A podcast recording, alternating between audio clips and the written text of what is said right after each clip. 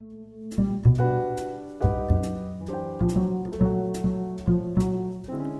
everybody. Welcome to another episode of Divided Films, the podcast where audiences and critics disagree about movies and we pick a side.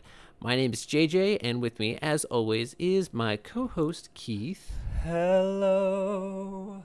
the very angelic Keith, I'm trying to switch things up. with rising to the heavens. Um, and uh, with us today, coming back to the podcast, are good friends Colleen and Kyle. Welcome back, guys. Hello, thanks for having us. Um, good to see you guys again and bring you back on the pod. So uh, today we are here to talk about the 2008 comedy movie Step Brothers, uh, starring Will Ferrell and John C. Reilly, and directed by Adam McKay. Uh, this movie falls into the category of having a negative score from critics and a mixed to positive score from audiences. Rotten Tomatoes scores are as follows critics approve by 55%, audiences approve by 69%, appropriately enough. Nice. Mhm. Eyebrows, eyebrows. and uh, the critics' consensus Step Brothers indulges in a cheerfully relentless immaturity that will quickly turn off viewers unamused by Ferrell and Reilly and delight those who find their antics hilarious. So there you have it. Not surprised that the critics are not really taking to Step Brothers. And I actually expected the audience score to be a little higher than the 69% approval, but I, I think that the 69% of audiences who do approve love it. Like they are really into it. Like their score should count double, because this movie has a very like passionate uh, fan base. So, uh, tell me, like, you know, is this was this a movie you guys were on board with when you had first seen it when it came out in two thousand eight? So I personally was a, a big Will Ferrell fan back in the day. Um, like Anchorman had been my favorite movie in high school, and then uh, I was very excited about this one, and it just never hit for me. It just seemed like another one where Will Ferrell was playing like a wacky character. Mm. Yeah, I definitely saw it. I just don't really remember it. I, like, you know, Oh. I know the memes, I know the quotes, uh, but I don't think it's anything I fe- ever felt super compelled to like rewatch over and over again. Um, so Oh, it's a okay, nice trip interesting. down memory lane. So maybe um, not as much of a standout Will Ferrell movie as, like you said, like something like Anchorman. yeah. Well, I'm also biased because I was an extra in Blades of Glory, so. Oh yes, Oh. that's right. I We're remember talking to a celebrity. That's right. Yeah. We're only like separated by from Will Ferrell by a couple degrees here. Not to brag, but he licked the face of the woman in front of me, so Oh wow, so close. I just close, wish it was yours.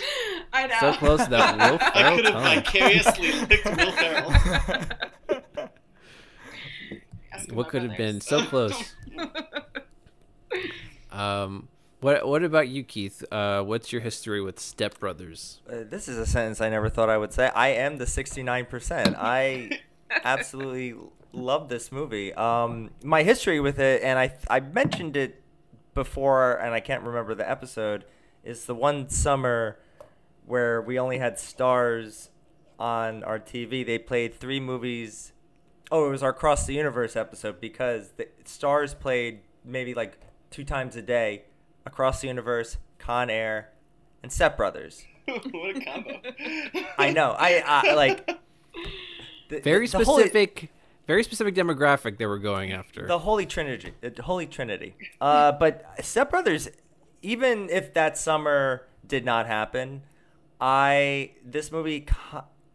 eh, Look, it's not. It's it's in his top ten. It's not Anchorman, but it hits all the right. It's absurd. It's non sequitur. It, it deals a lot in non sequiturs, which is like the gate one of the gateways to my humor. Like it's so Yeah. goofy and does not take itself seriously, and I like it was such a delight to see this movie again. Yeah, you know, absurd is definitely a movie I, oh, sorry, a word I associate with this movie because this movie and other like Will Ferrell, Adam McKay movies, so also Anchorman, like Talladega Nights. I feel like these movies exist in some universe where there's like a combination of normal people and absurd people, but like the normal people are just used to the absurd people. So like sometimes like they're they just go along with the crazy antics. Other times they're like shocked or confused. Other times they go along with it. it's like, um, and Will Ferrell is always like one of the absurd people. With when this movie first came out, I kind of didn't get it at first. Uh, I was I was like initially more turned off by how overly immature the main two characters were but then the more I would catch it, like on TV, for example, uh, the more it grew on me. And the more I would appreciate what Will Ferrell and John C. Reilly were doing, just sort of like they just came up with this concept to let their comedy wings fly, I guess, basically, right? They're kind of just unleashed and are like so uninhibited in this movie that, okay, like maybe not all of it works, but I just appreciate just like the raw energy they're putting into this because they're so like reckless and destructive in this movie that uh, you kind of just have to. For me, I just gave in, and I the more I watched it, the more I liked it. I completely forgot Um, that they bring the, the Christmas tree into the room in the middle of the the, the day uh, sleepwalking, and that's just what I think of when I hear destructive. Yeah. Oh my gosh. Like that is like the peak of their destructiveness. The most destructive sleepwalking. Which, by the way, like also the most unrealistic. Sleepwalking. Can't wake 'em up. Can't wake them up. like they are very like and that's the other thing I find so funny too is basically Will Ferrell and John C. Reilly's characters are like the same character. They're like exactly the same. They both sleepwalk and are crazy. They both love cable television. So entitled. they both Yeah, they're both super immature and spoiled. Like, I think it's funny, and I also thought it was funny that they hate each other at first because like they're the same person. oh my like uh even they watching this movie for the umpteenth time they're funny but the support everyone in this movie gets like i don't know like adam scott mary steenburgen richard jenkins kathryn hahn even like the supporting supporting cast in this sh- the movie shines i don't know it's Adam like, Scott. this movie just lets everyone run wild and adam mckay really knows how to he got it I was. we- We were saying uh, earlier that like I, I thought Adam Scott was like probably my favorite part in this Oh, movie yeah, because I mean definitely. his ability to play like completely different roles. He's like so likable in Parks and Rec, and he plays such a great douche in this. yeah, the best introduction the predecessor Yeah, to yeah. place. this is like for this is just a few years before he got on uh, Parks and Rec, and yeah, he's definitely playing like another really absurd character. He's but it's it's funny. We we actually this is our second movie in a row that has both Adam Scott and Kathryn Hahn. We talked about last week uh, the Secret Life of Walter Mitty, and they're both in that. Uh, and, and adam that movie- scott's also an asshole in that he is, but in that one, he's playing more of what is more like a down to earth jerk in a sort of way, and it doesn't work as well. Here, he is such like a cartoony bully that I totally find it hilarious. I um, what was it? Uh, the the scene where yeah, the introduction where they're singing in the car is is something that I used to sing with a, a couple of my friends in college all the time. Mhm. Um, and also that Dane Cook line. Oh yeah, Dane Cook is on an hour. Let's Dane go. Cook, pay per view, twenty minutes. Let's go. that's the most that's the most 2008 sentence yeah, very of its time. He also has such absurd like name drops every once in a while. He's like, "Yeah, I was um, I was at like a New Year's party with uh, Chad Michael Murray," and then there's another one. He's like talking about like I was hanging out with Seal. Mark Cuban. chris chris daughtry yeah, Chris Daughtry. I, I know. he, when he lifts up his shirt he's like when you get abs like I, like that is a that i love that that that joke always makes me laugh I, I Mm-hmm. rub these things down with coconut oil after every shower. What what I also got a kick out of too was he does this really douchey thing where he abbreviates everything, right? It's like um I don't know, he's talking about selling the house. He's like, "Oh, I uh, I won't charge any commish." Like everything is like some really lame abbreviation of a word. He said, "I'll do And, it like, for what- shits and gigs." Yeah, yeah, shit. I got yeah, I got my lice for shits and gigs, no commish. I'm like, oh man, this is like so perfect. Oh, the also the hugging scene at the end where him and Will Ferrell try and hug for the first time. Oh yeah, I mean this movie definitely practiced stuff a lot of physical comedy, and also like not just like the big moments when things are getting destroyed, but like the awkward moments too. Will Ferrell has several awkward sort of hugs that with he, Richard I- Jenkins. Yeah, yeah. But just pretty, I feel like he does it almost in a way that the actors are unprepared for. Like when he's kind of gonna hug Richard Jenkins or another character. You know, it's just I could I can almost tell the actors are almost unprepared for like Will Ferrell's awkwardness that he's forcing on them. You don't have to call me Mr. Doback. Okay, Doback. Go back. yeah, I mean, I'm kind of thinking too. As as much as like Mary Steenburgen in this movie, she's right that Mary Steenburg or I Bergen Bergen. Bergen. Mary Steen, my mistake. I'm sorry. I'll just call her Mary. Marion Doback. which is funny because Uh, she's also his mother in Elf. yes. No, that's right. In fact, some people think that this is like a continuation of Elf. I've heard that. that like between movies of Elf and Step Brothers, uh, I guess like she divorced James Caan and he got the son, and like Buddy the Elf stayed with Mary Ste Steenburgen, and then like that's where they are now, and he's still like a very immature adult. So I kind of I wanna- kind of like that idea I a little love bit. that I want to read into that theory. That's so good. And It uh, kind of it kind of works perfectly. Yeah, we also looked up. Apparently, she's only like 14 years older than him. of course. Oh, okay, yeah. I mean, he- Will Ferrell is like you know a little up there. He's, he's yeah, he's a middle aged man, and Mary Steenburgen is not that old. Yeah. And that's and that's the only thing about this movie I find to be unrealistic. That's it. Everything else spot on. I did think to myself too, like this mom, as sweet as she is as a character, she raised two monster children. Yeah. She could not have been that good of a mom if that's how these kids turned out. Uh, that's Well- true. Yeah. well, as the therapist says at the end, you're an enabler and you're a keeper. You're a keeper. I the fact that this movie has no uh like no serious arc. I'll take like it doesn't end on this uh like one movie that came to mind that uh and comedy movies can tend to do this. They kind of lapse in the third act. And the movie that came to mind is Wedding Crashers. Yeah. I think like I, I think what I do enjoy Wedding Crashers. It's a really funny movie, um, but it kind of you know the roller coaster goes down, except for Will Ferrell's cameo. But it kind of goes down. It becomes an actual like movie. And this one, God, this one goes all the way up with the fucking Catalina wine mixer. I love it. yeah the energy does not go down at all at any point really in the movie even like you know when you get to like the family like falling apart towards the end of the second act like it's still like balls to the wall energy. It's still crazy. It doesn't have like a sad sort of like oh no they're gonna be divorced now. It's like that just like you know you're not really invested in the story uh, from like you know you're concerned about this family point of view. You're kind of like I, I, I the more I watch, the more I enjoy like the the dad's mental spiral as these two monster children just continue to make his life miserable. You destroyed my boat, you goon. okay, will you just shut up and tell us if you're going to invest or not? I thought it was so funny too that in their music video they kept the footage of the boat crashing.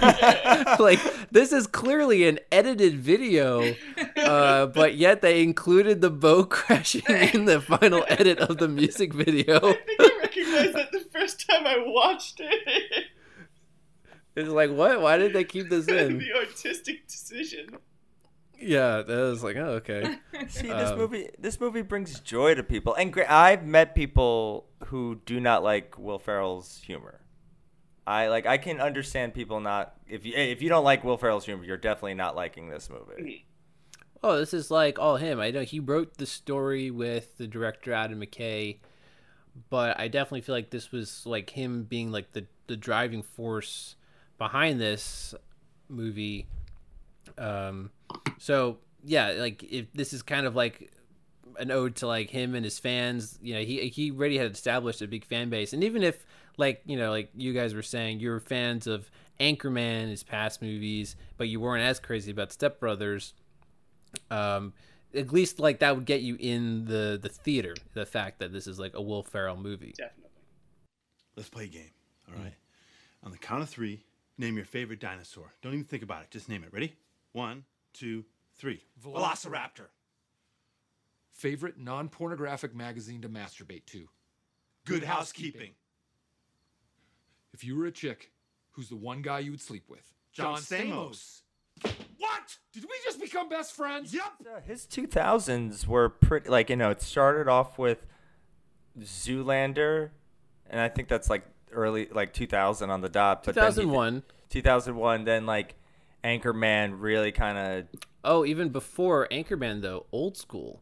That was that's uh, true. 2003, I think, right before Elf. And uh, yeah, that was like him really, I feel like, coming into what we would know him as this, you know, Frank the Tank, you know, we're going streaking, you know, this like crazy guy. And I feel like that kind of persona would just perpetuate over his next few movies. I was gonna say, yeah. I feel like I feel like uh, it, it was it was Elf, Old School, and like Zoolander. I think were were the first three, and then and then was like Anchorman the his like the one that came after that. I, I always Yeah, I, Anchorman was 2004, and I think that is really what solidified him as a comedic powerhouse, right? Because it was a huge hit, and even though he had other big hits before that, there was something about Anchorman that just seemed to be like so much bigger in terms of like, yeah, it was like an instant classic when that movie comes out, right? And everyone's quoting it, everyone loves that one. Uh, so I think from that point on, people just are like, oh, you think of comedic comedic actors, you think of Will Ferrell. He was like automatically like the most popular comedic actor at the time for the next several years. I just uh, I always think like old school he was playing a specific role. Uh, Elf he was clearly playing a specific role. In Zoolander he's playing a specific role. But in like Anchorman he was just kind of acting like a doofus, and I felt like that kind of like persona carried through to like all the other roles for like the span of like like ten years. Yeah, yeah, definitely. Like again, like Talladega Nights, you know, Step Brothers. Although actually, um, then after this movie, he comes out a couple years later with the other guys. Yeah, that's kind of a different role. That's like a doofus in it. that's like a different kind of doofus. Yeah. It's a Yeah. The the confidence like isn't there.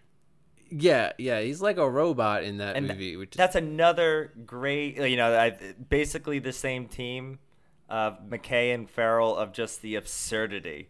Uh, like, Yeah. But he does play a different kind of character. And actually, I, I really liked him being paired with uh, Mark Wahlberg in that movie. I thought they, like, Mark Wahlberg is so great at reacting to crazy shit that, uh, you know, pairing pairing with Will Ferrell was genius. I do want to say, just throw it in there. The campaign, I would feel like, is in this realm, and Mm. I I really loved that one because that one just like consistently got more and more absolutely insane. Yeah, that's right. I almost forgot about the campaign, actually. Underrated like that- one. Yeah, yeah. Him and Zach Galifianakis. I think, because in that movie, they're both crazy, hmm right? Every uh, as opposed you know as a, that kind of had maybe a similar energy to step brothers where he's paired with someone who's also like a similarly absurd character But yeah, that one's pretty Galifianakis good is too. basically playing Terry, like you know, like the you know he has his mustache. He's not playing like uh, he's not playing the Hangover kind of Zach Zach Galifianakis. He's playing his like uh, his twin brother almost.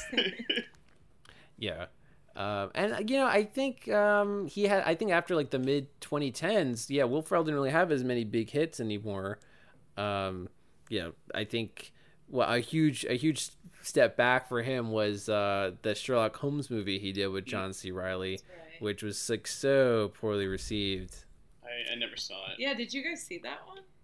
I, I didn't, but it looked really bad. It got really bad reviews, and it looked like they were trying to still capitalize on that, like the same kind of chemistry that they had in this movie, Step Brothers, right? Like the people were, yeah, that movie had such a bi- this movie, Step Brothers.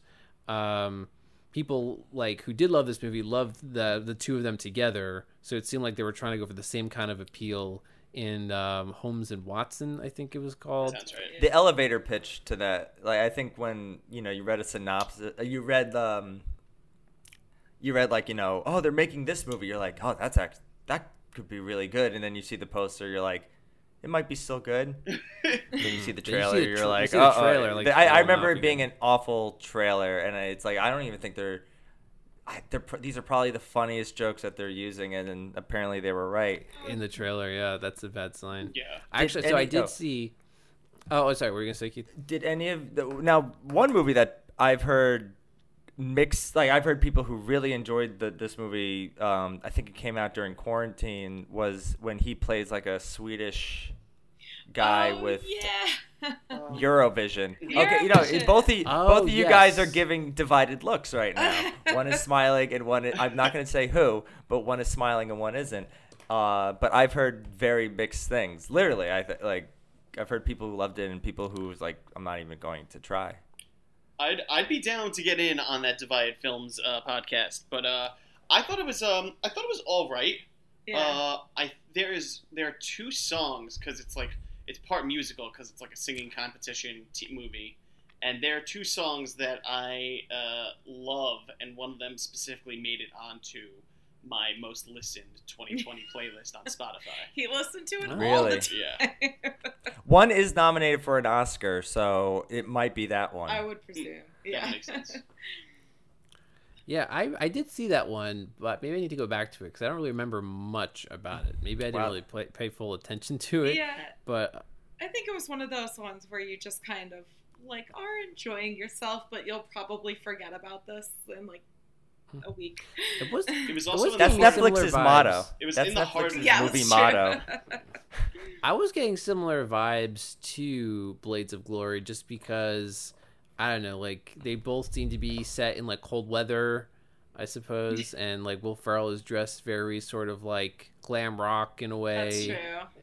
right? It uh, Um, it was in the heart of the pandemic, so at that point it was more like if we get any new content and we can watch a full movie, uh, we didn't, no, we didn't have to pay for it, but it, it just felt like a slight step back into normalcy. Yeah. Yeah, yeah, for sure. I yeah, I might I might revisit that one because I, I hadn't after the first time I saw it.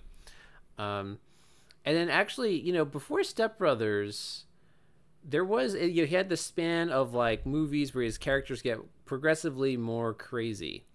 But in 2006, he actually came out with this gem of a movie that I really love called Stranger Than Fiction. I watched that. I'm not sure if you guys know that I one. Excellent movie. But I heard it was really good. I, I remember thinking that was uh yeah it was it was like a I, I had never it seemed like such a unique uh concept.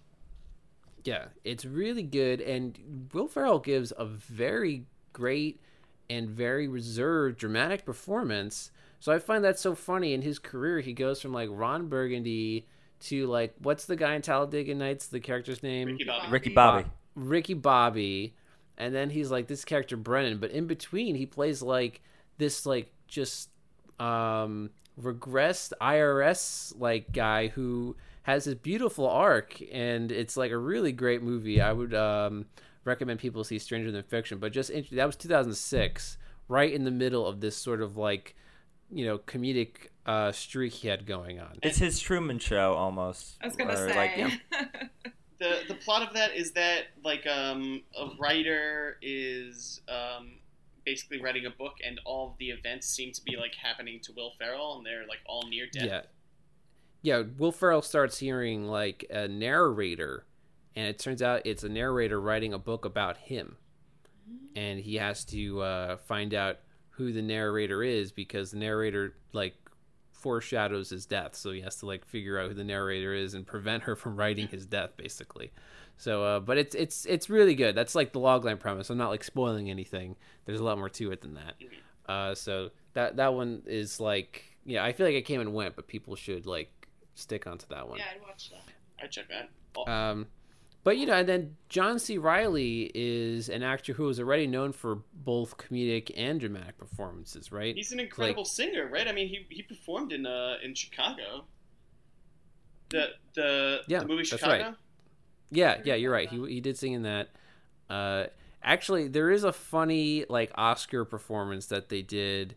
I don't know what year this was, but there's like a funny bit where at the Oscars one year, Will Ferrell is singing like a comedian at the Oscars is the saddest clown of all, and then Jack Black gets on stage is like, hey, like let's get revenge on these like dramatic actors for casting us out, and then John C. Reilly gets up and is like, you can be both dramatic and comedic. Look at me.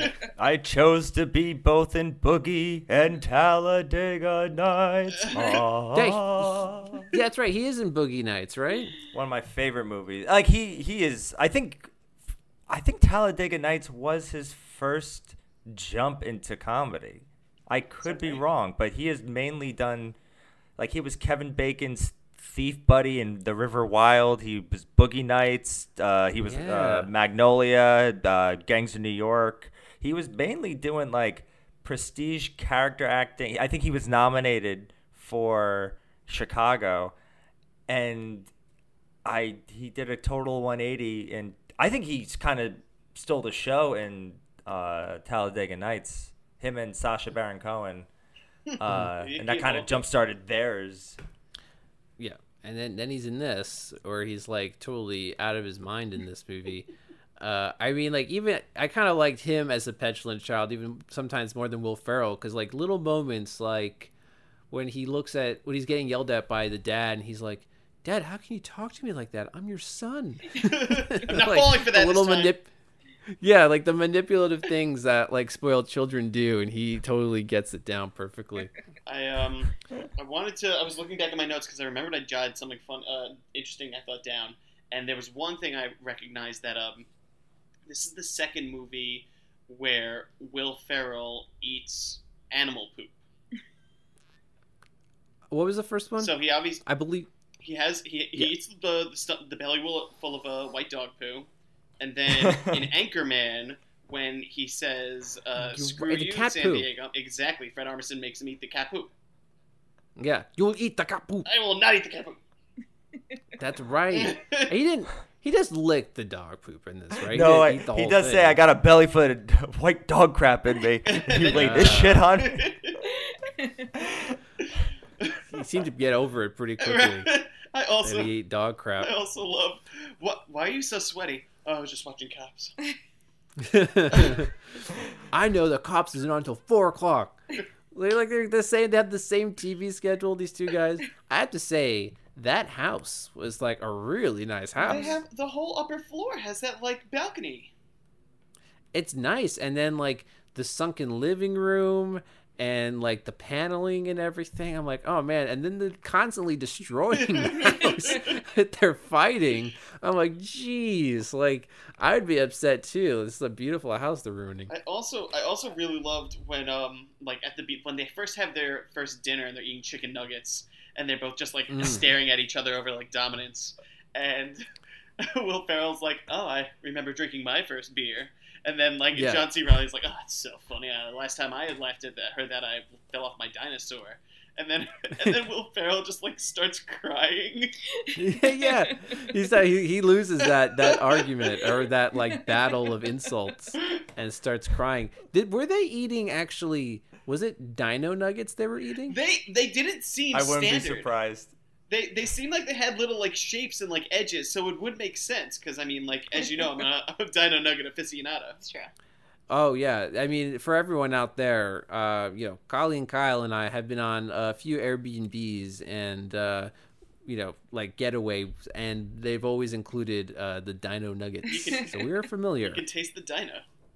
Mhm. Uh, so, but that's actually perfect too. I mean, that, like my niece, my three-year-old niece, will like demand nuggets for dinner in place of like what's been prepared. Right? Like it's like that is such a perfect thing of like spoiled children to like eat nuggets for dinner instead of like what is actually prepared. What's your favorite dinosaur? Velociraptor. what were the other things they had in common? It was like If you were a woman, going through the who list. would you have sex with? John Stamos. John John Stamos. Stamos. What's your favorite non-pornographic magazine to masturbate to? Good housekeeping. Everything. so dumb. brilliant. That's what I'm saying. Like only only there's there will only be one person in existence who has all of those things that they answer to. So the fact that there are two people, I'm like they're like clones of each other. Watching Will Ferrell sing, let's give him something to talk about, and like everyone's like, he's the best singer. Especially at the end, love, love, the acoustics, and um, I had a big lunch. Yeah. When when um he's singing uh like time to say goodbye. That is like the ultimate like non sequitur sequence when you're getting these really bizarre fantasy sequences that I totally get it. I mean like this is like basically again like from Anchorman, Talladega Nights on Step Brothers, the absurdity increases with each movie and it almost is like peak at that point where you're getting um Will Ferrell bursting into his therapist's office as a lumberjack, and he's sporting like a huge erection on par with his Anchorman erection. I've traveled then- 5,000 miles to deliver my seed. You know, like, my God. And that actress, John C- that actress is from Yeah, I'm yeah. sorry, I'm, I'm sorry, and uh, and also uh, Hot Wives of uh, Atlanta. She's really funny.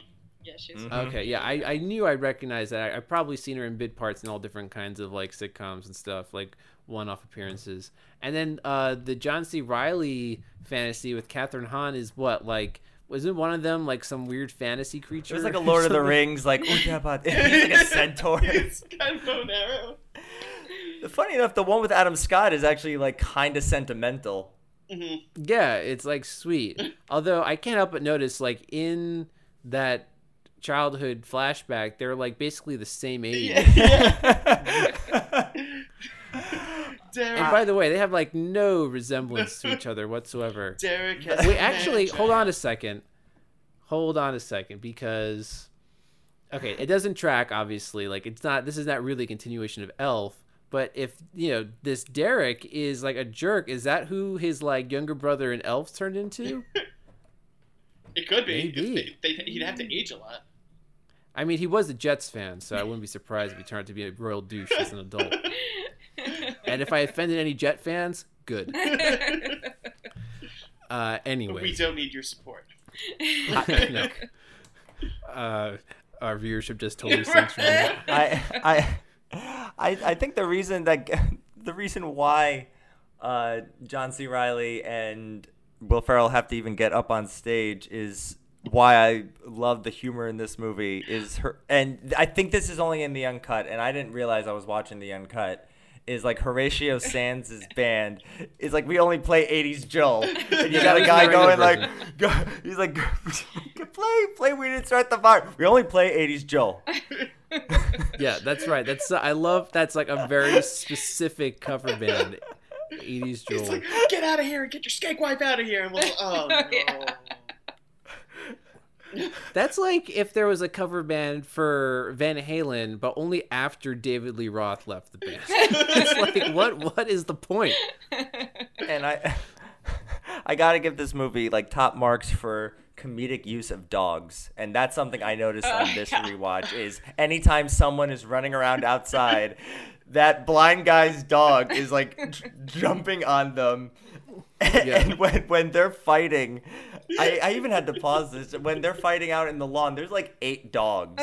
Like some of them are on leashes, some of them aren't. I was saying, Yeah. I love how it's always the service dog. Like, you're so horribly trained. It- it- he's able to um he uses that service dog when he's pretending to be a Nazi That's true. to That's scare right. off potential home buyers.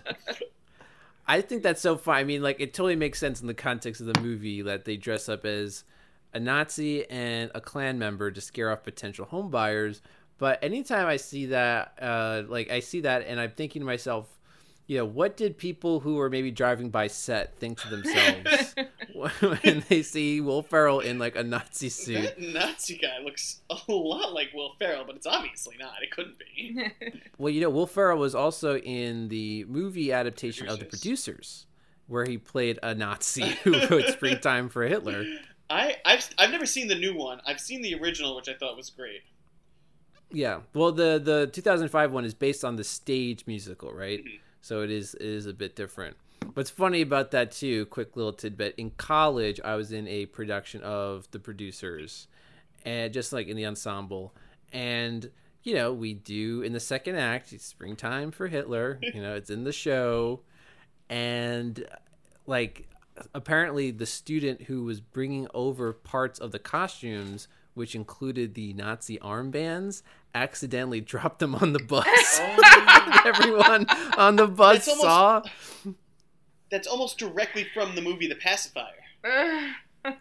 oh man like what like could you possibly say in that situation That's um but yeah anytime anytime you have like comedic use of like like a nazi or a klan like what do you say to someone when you're like getting ready and they don't know what you're doing there was in, in the movie The Pacifier with Vin Diesel. There's a, a character who's like a, a gonna play in um, The Sound of Music, and they're like, "Oh God, we Ah. found the swastikas in his room. What is he getting into?" And it's no, he's just going Mhm. to play it in a musical. just your typical comedic misunderstanding oh boy.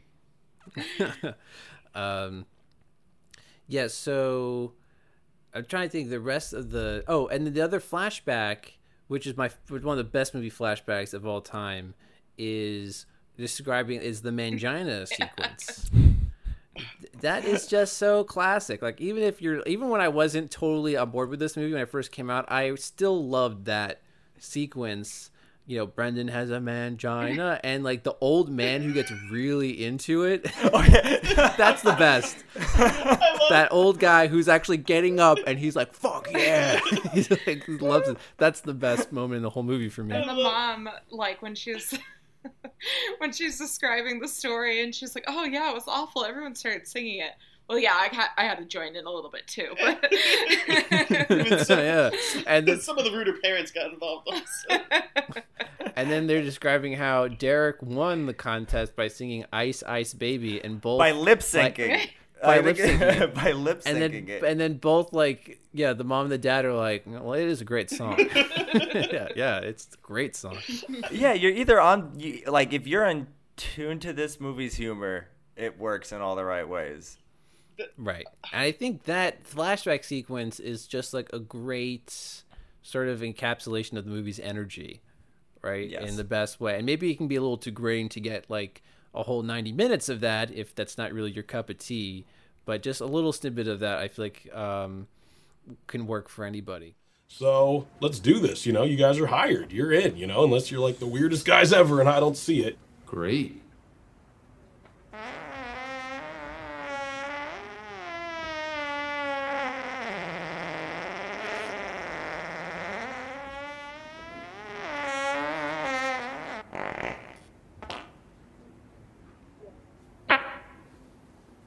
Was that a fart? I don't know. I can taste it on my tongue.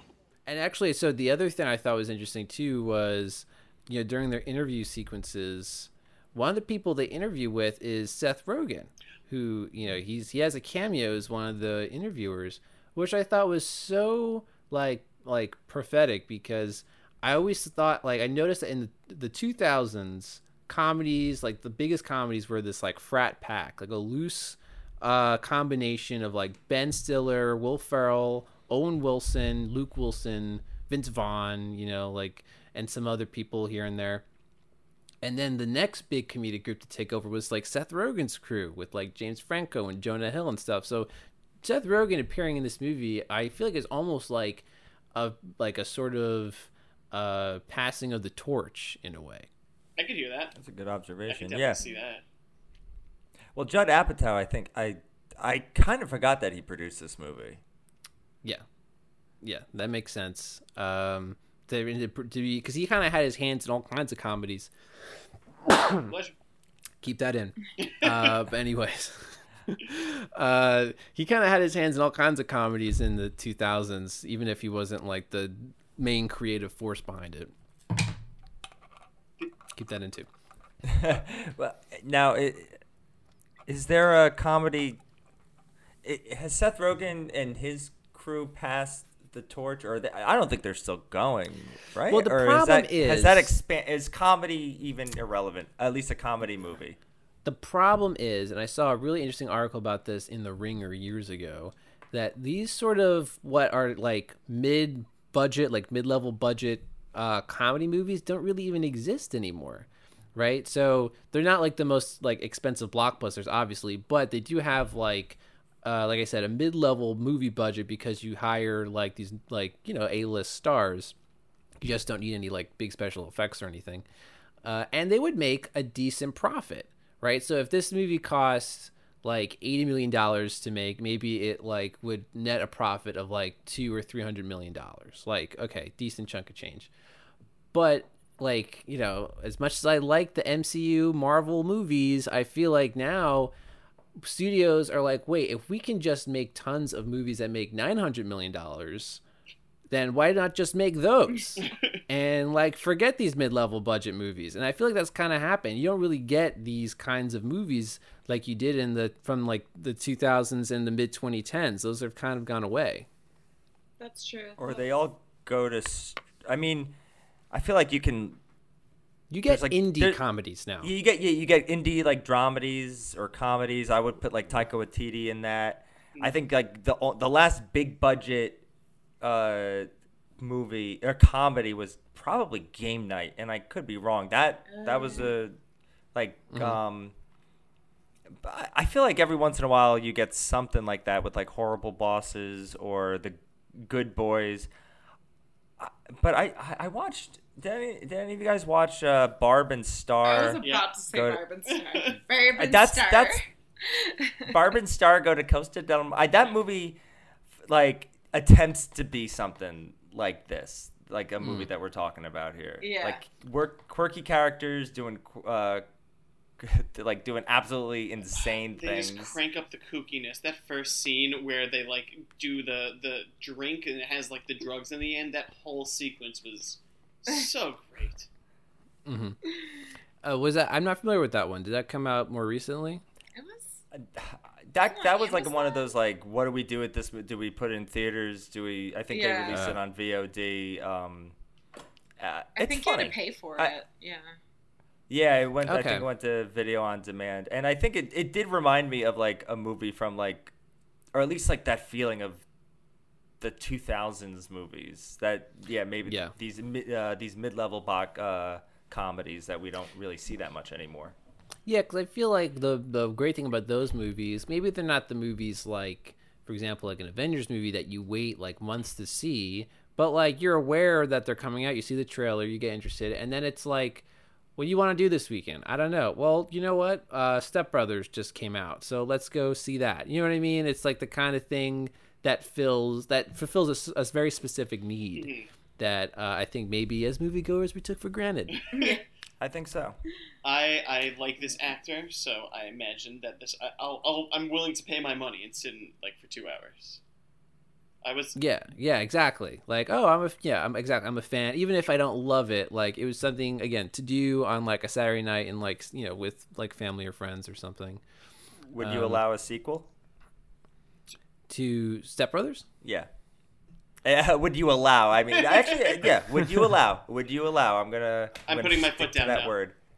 I, I, I think agree. I'll put my foot agree. down. No, you know, because you know what? Here's the case in point: Anchorman Two, not good, didn't work, and you know it was obviously a cash grab. I was devastated. I really wanted to see it, and I, I remember there were only there was only one part that I thought was genuinely funny, and it was uh it was when Will Ferrell goes blind, but he starts like Mhm. confusing how like he thinks that now all of his senses somehow have like gone, and he's like, I, I Yeah. I'm blind. I I brushed my teeth with a live lobster, and people are like, couldn't you have like felt the claws? He's like, I'm blind. yeah, there were some moments where I like chuckled a bit, but the movie as a whole just felt completely pointless, right? Even if I did laugh here and there. Uh, what an, an even more uh, extreme example, Zoolander two, Ugh. one of the worst comedies I have ever I seen, didn't make it which that is movie. It wasn't worth it. such a shame because I fucking love the first Zoolander movie. Oh, that's So yeah, n- don't make a sequel. To I tried Brothers. to. I tried to get a. Um, I really enjoy Coming to America, and then I'm like, oh, I'll watch Coming to America too. I really could only get through 40 minutes of it, Really? and I Really? really, I'm like, I, I'm on board like the Eddie Murphy comeback train. I, but I, oh wait, did you enjoy it? Oh, we haven't seen it. No, I haven't seen it. Yeah. I was oh, I thought I, had thought you were saying really is. No, I had high hopes for it, so it's disappointing No, to it- yeah, I mean, yeah, no, I mean, maybe you could get through the whole rest of it, but I, I, I think a lot of co- at least comedies sequels that are coming out now, it's like I enjoyed Borat two, I'm thinking of Dumb and Sure. Dumber, the the most recent one. Dumb and Dumber two. Yeah, Dumb and Dumber 2 did not look. I didn't even bother seeing that. Uh, and actually, I also want to make a quick point. I feel like Step Brothers, kind of in a few ways, is like an updated version of Dumb and Dumber because you have basically like two very like like immature dumb characters who are constantly doing crazy things.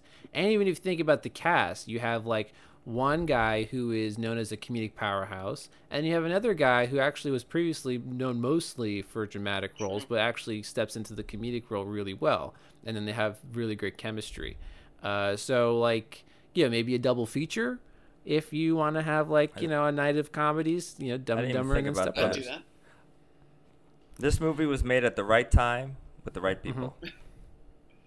Yeah, oh, yeah, exactly. I mean, it's I again like for me, I, it grew on me. But the more I think about it, it is a very likable movie. Um, but you know, uh, critics at the time thought it could be a bit mean spirited. I read that a bit through the the uh, critiques, and I kind of see that a bit. I feel like it's so heightened that comes off as ridiculous, but I can see how uh, that sort of like like you know when they get beat up by the kids like yeah I now I see, I think it is funny in hindsight but at first it just comes off as sort of like nasty. Like what? Like why are these kids so mean? I- these kids are so aggressive. I remember we were talking about like uh, how I, it wasn't even the kid. Like I felt so bad for like the parents. And also um, uh, Adam Adam Scott's wife, Kathryn Hahn. Like their Mm-hmm. lives were awful. Oh yeah. And I, I was gonna say I especially liked um, one like the second introduction we get to Adam Scott when he's telling the story about going fishing and he's like uh, talking about like the bonita fish, and and John C. Reilly's like, "Are the bonita fish big?" And his dad's like, Shh, "Do you shut up? You're you're ruining the story." And Adam Scott's like, "No, no, no. I'll uh, I'll answer it. They're actually called a trophy fish, so Yeah. Yeah. they're kind of big." And he They're says it like, Yeah, they're kind of douchey and then he loses his place in the story and the dad loses it like damn it I told you not to interrupt Loses his place in a story that you really don't need to lose your place. no, no.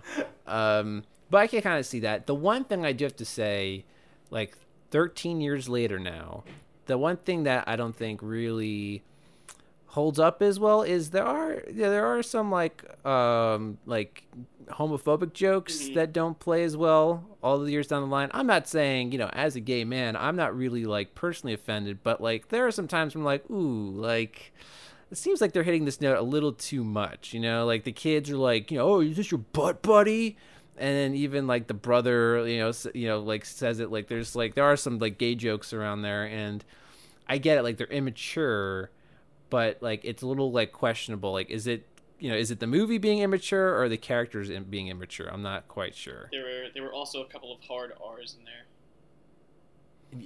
Uh, yeah. I will- I'd say I, I don't want to like def- like I'm not I don't I'm not defending the movie, but it like I just finished. Uh, I pro I, I think my last quarantine watch of this quarantine of uh, How I Met Your Mother. no, I finished. I just watched. Uh, did my rewatch of How I Met Your Mother, and that also. I think any a lot of things, a lot of things in the 2000s, even our favorite stuff, has, you know, from The Office to 30 Rock, has those kind of jokes.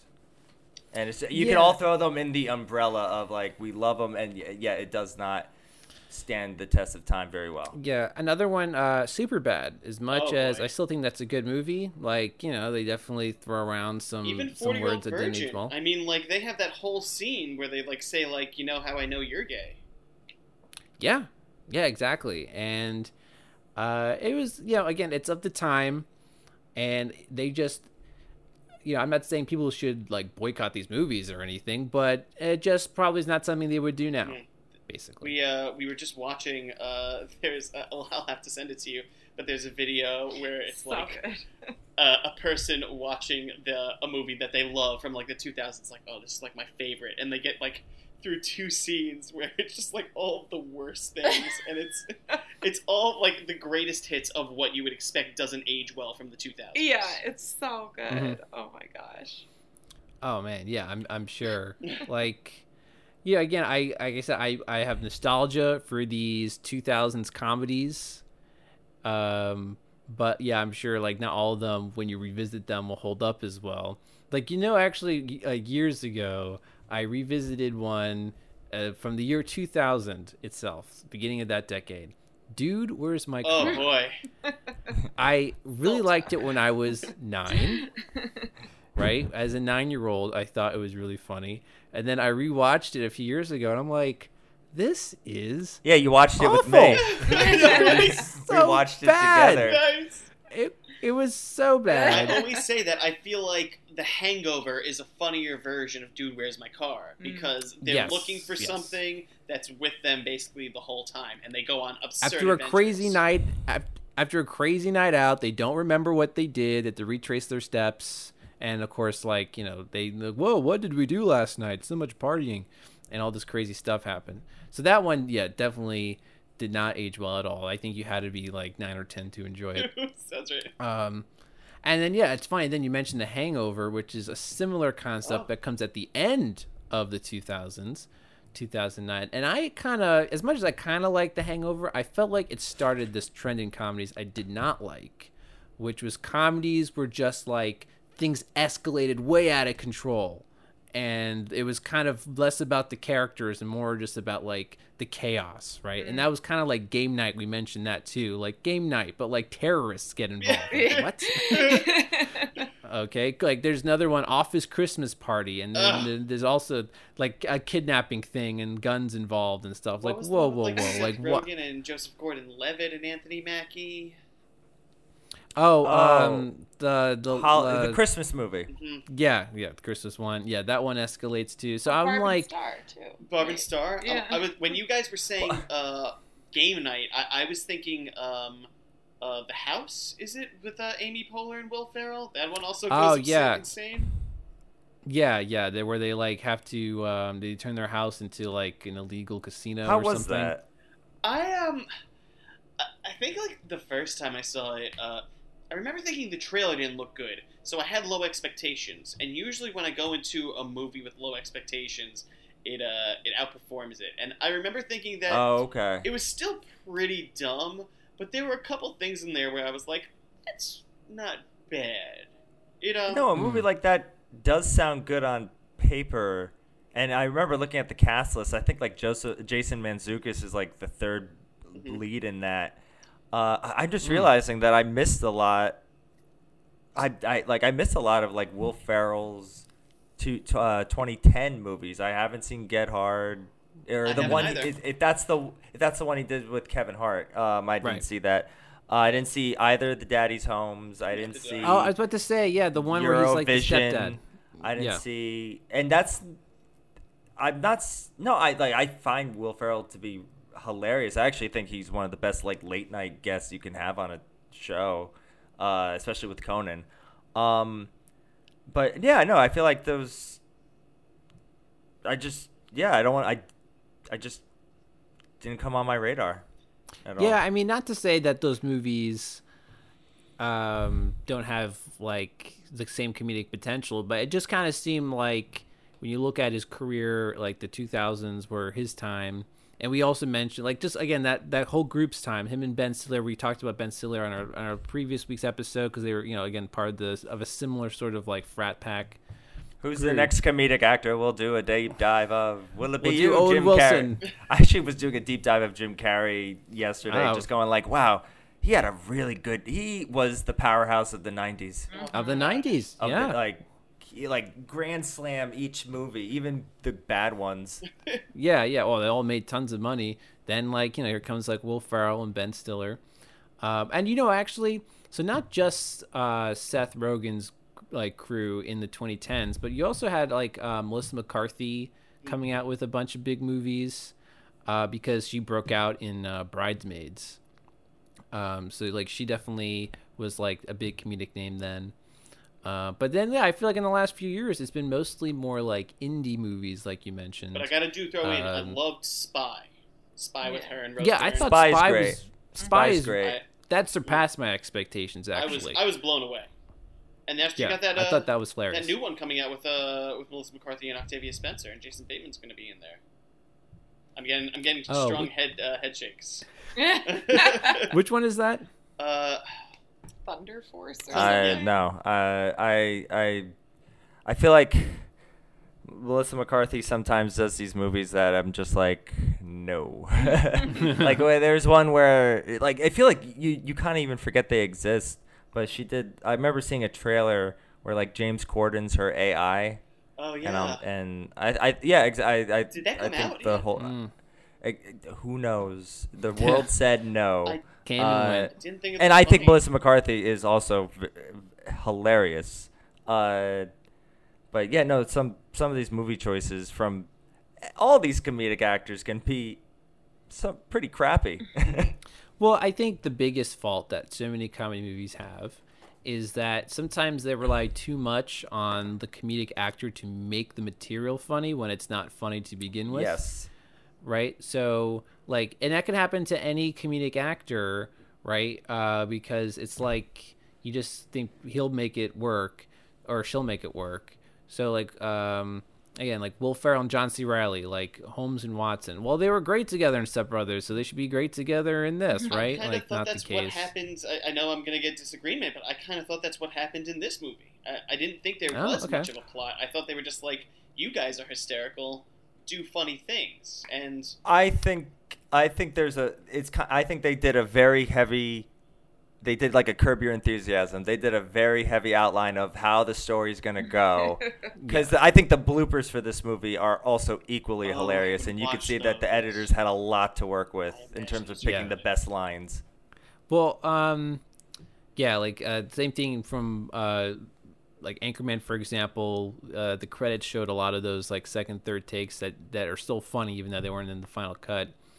Um, but you know, with Step Brothers, and also I think with like Anchorman, for example, both neither movie really has much of a plot because it seems like even there's sort of a loose thread tying them together. It is the both movies are like a lot like a lot of just sequences, right, of things going on. Um, so you know, like in this movie, you have like the interview sequences. You know, you have like the kids being the Mupp sequence, and yeah, there could be they're in a specific order, but you can like just pick your favorite scenes and watch them, and they're you know maybe it can be just as good. Uh, same thing like in Anchorman, like we all love like the big brawl in you know the alleyway with with all the other news teams, right? Like at what point, what precedes that, and what is after that in the movie? I can't remember offhand. You know, it all is kind of just like little vignettes of these characters getting into all sorts of crazy situations. I do gotta say, I love in at the end of Step Brothers when they beat up the kids, which is a really bad Yeah. thing for me to say out loud. I, I am not gonna run for office anymore. Uh, We have him on record saying he likes that. it when you beat up kids. but Hey, I'll get the podcla- uh, podcast more play, like he said on the Divided Films podcast. Controversy controversy on, itself. on obscure podcasts.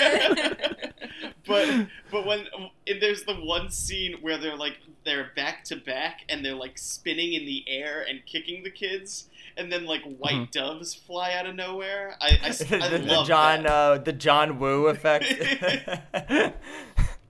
I, I liked in when they're when they're the ones getting beat up by the kids. There's the one funny shot of them both under the seesaws and the kids like taking turns like sitting on them. Like at what point in this fight does that happen? Like I don't know. It just happens at some point. Also, like I, I, even though they they're beating up kids, it's a movie where, like, it's so absurd. I bet it, It's a so- I, I I bet it was a great day on set for the whole like, just Right, like what it's- they could come up with in the moment and stuff. My So I'm saying it's it's in this world. It exists in this world that they established that like I'm not offended by two grown men beating up children. They just have like establish that this is just a crazy world filled with crazy people. Going uh, on, uh, so I was gonna say first of all, like when I was rewatching that, uh, like it seemed like all of the all of the kids that they were hitting, like when you watched it back, it was like these are all clearly like just short adults in like kid wigs, which like makes sense because that must be a really hard thing to try to film. Yeah. And then secondly, Yeah, right. Will Ferrell must really.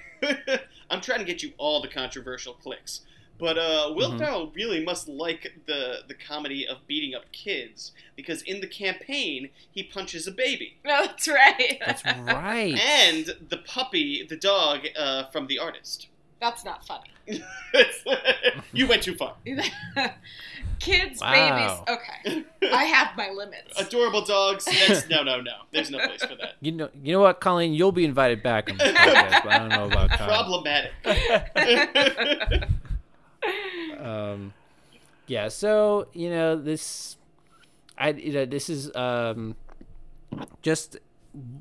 I don't know, I would say this movie would be like the perfect one though to talk about Will Ferrell, just because I feel like even though it's maybe not your favorite one, it seems to be like the peak of Will Ferrell's like comedic style. You know what I mean? I could definitely see and maybe maybe you might prefer him more balanced out with like other actors or you know in other situations but um i think you know again this movie has a big i would say cult following the people who love Yes. this movie really love it Yes. and um, they keep going back to it over and over Again. I was gonna say I will I will absolutely like post this interview on like my Facebook group, but I'm like afraid that I might lose some friends when they hear that I'm not giving it rave reviews because my friends watch out man. And I'm happy to become friends with those people. you you could be replaced.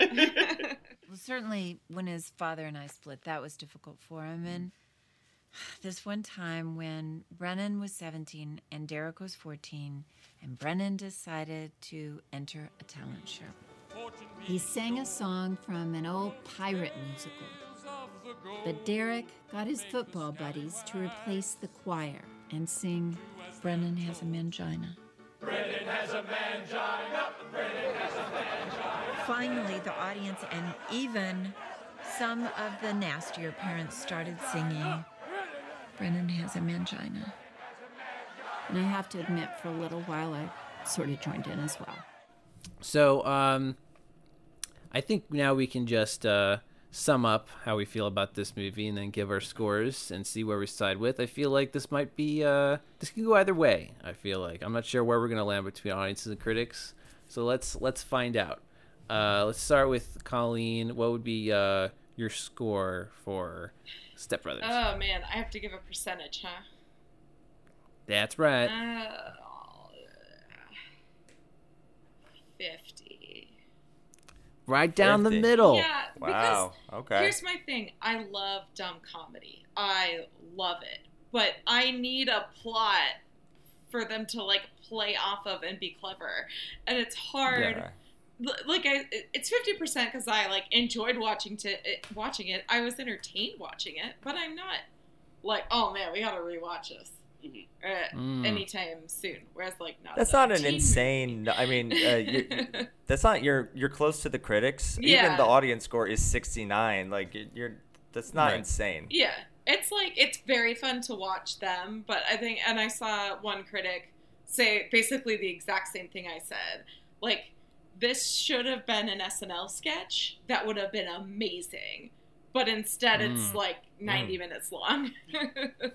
Yeah, that is a, a folly. Uh, that is a that is a criticism of many like SNL inspired movies or movies with SNL cast sense. members, right? All right, so fifty for Colleen. What about Kyle? I uh was gonna say forty, but then when you said fifty, I'm like, I feel like an even out would be nice. So I'm gonna I'm gonna say forty five percent.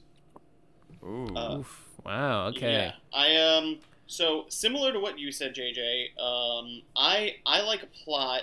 Uh, I like a movie like you can keep it incredibly absurd, and the plot can be incredibly dumb. That's actually like my favorite type of movie, where the plot is just like full of random coincidences that clearly would never happen mm-hmm. in real life.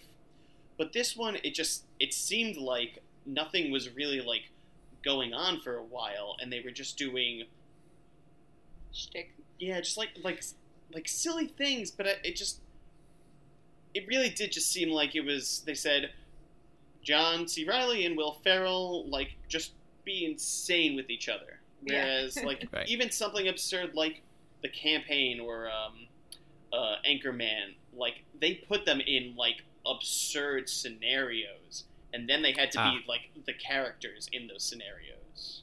Okay, so you think maybe like in those movies they gave like them more to do, right? Like there's more of an objective or more of like a circumstance Ex- for their characters to play off. Of. Yeah, they didn't. They didn't just have to be nut jobs themselves. Like in those movies, Mhm. they were put in like crazy situations, and then they said, "How would a nut job act in this crazy situation?" Yeah. Okay. But uh, I get but that. also, I, I just want to fi- say, Will Ferrell likes eating animal poop and beating up children. Yeah. it's very clear from these. Apparently, those are his signature like you know comedic touches. that's the that's the campaign. That's this, and that's Anchorman. All right, I guess I got it. Uh, all right, uh, Step Brothers fans, put down your pitchforks. Uh, no, uh, I, I'm, I, I would like to do a list of like like my favorite Will Ferrell movies and performances. I've never thought to ever do that. I like to think that this would be in my top ten. I do think it ranks higher than Campaign. Maybe Campaign would be an honorable mention. Who knows?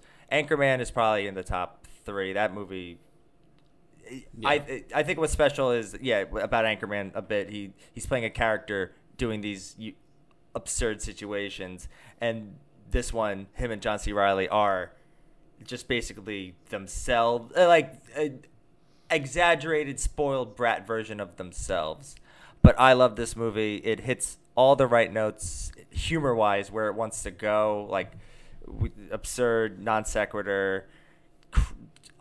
Cr- From from Richard Jenkins, Adam Scott, Kathryn Hahn, you uh, I just want to roll you up into a little ball and shove you in my vagina. I quote this movie a lot.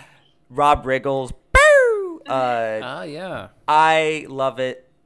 82. Oh, okay. Yeah, you know, um, yeah, for like a quick thing on the supporting cast members that we didn't get to real quick. We we went actually went on quite a bit last week about Kathryn Hahn about how we think she's like, you know, uh, a really great comedic actress and she again, she was an anchorman in like a very bit part and then you know she was in this where she kind of like grew more and then I think uh, for those of us who watched Parks and Rec we know her as that campaign manager right uh, so you know, she was she's good in this. I feel like this might have been like a good like step forward for her. This is like, where for people to- started to really notice her. to recognize her, and then also um, uh, Richard Jenkins is one of those actors who's been in like tons of stuff as these sort of secondary characters or supporting characters. Um, but maybe he's never been in the spotlight himself. But I, I, I kind of enjoy him being like the straight man in this, and I don't know. He's somehow able to make the misery enjoyable to watch. He wants to be a don't tyrannosaur. He wanted to be a tyrannosaur. He's not that straight in it. Like he wanted to be a You're a Tyrannosaurus human Rex. being. That, that never could have happened. There was yeah the, when when he's like it, it's Christmas and he's like I'm going to Cheesecake Factory. Yeah, of all the places to go, of all the places to go, he goes to the Cheesecake Factory. You Come, smell I don't like know that kind of that cheesecake. that randomness. It's just I feel like that scene could be played as like kind of depressing because it's like clearly this family is falling apart, but the fact that he chooses Cheesecake Factory and the way he just sells it, um, I don't know, Richard Jenkins, like just he just knows what he's doing. Um, if I when I first saw this movie, I probably would have given it like similar to you guys. I would give it like mid fifties, but again, it's grown on me, and um, not my favorite Will Ferrell movie or performance, but um, I think it's one maybe I'll go back to a little more often than I would have before. So I think I will give this a seventy percent. So uh, I think we're gonna be close to the middle there. ooh, ooh, Yes. sixty-one point seventy-five. Wow. So let me look at these scores here. I don't even know how. I I'll let we you once are again. really close in the middle here.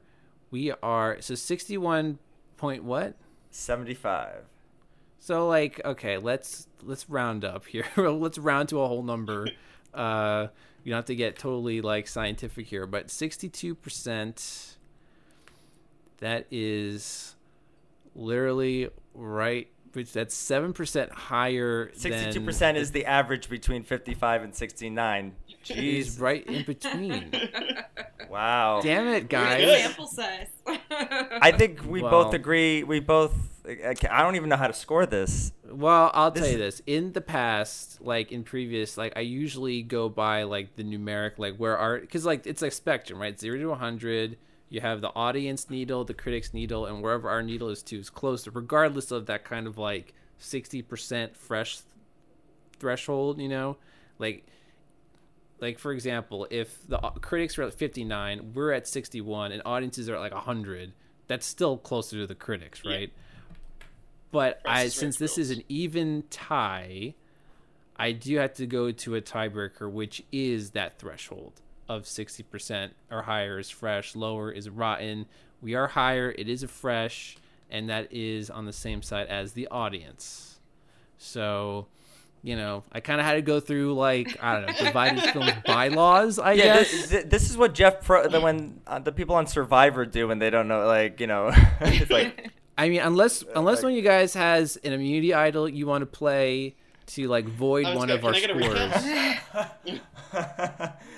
Recount? we gave one Uh, to Kyle last time. Dang it, I trusted you, Kyle, and now you're using this immunity idol against me. Uh, but alas, there are no twists on divided films, at least not yet, not until we're desperate. But for We now, gotta do an M Night Shyamalan movie. Oh. oh yes, I think he does have a couple of uh, He's the king divided of that. movies. Ugh. He's Yeah. one of the if you do the happening, I would love to do that.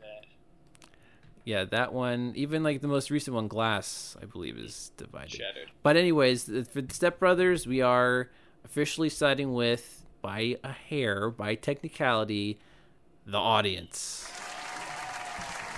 But even though you guys are like, you know, more negative about it, I still think like this is like the sentiment overall, right? Like There's still definitely enjoying a it. I, I, I still right. appreciate it. You're not loving it.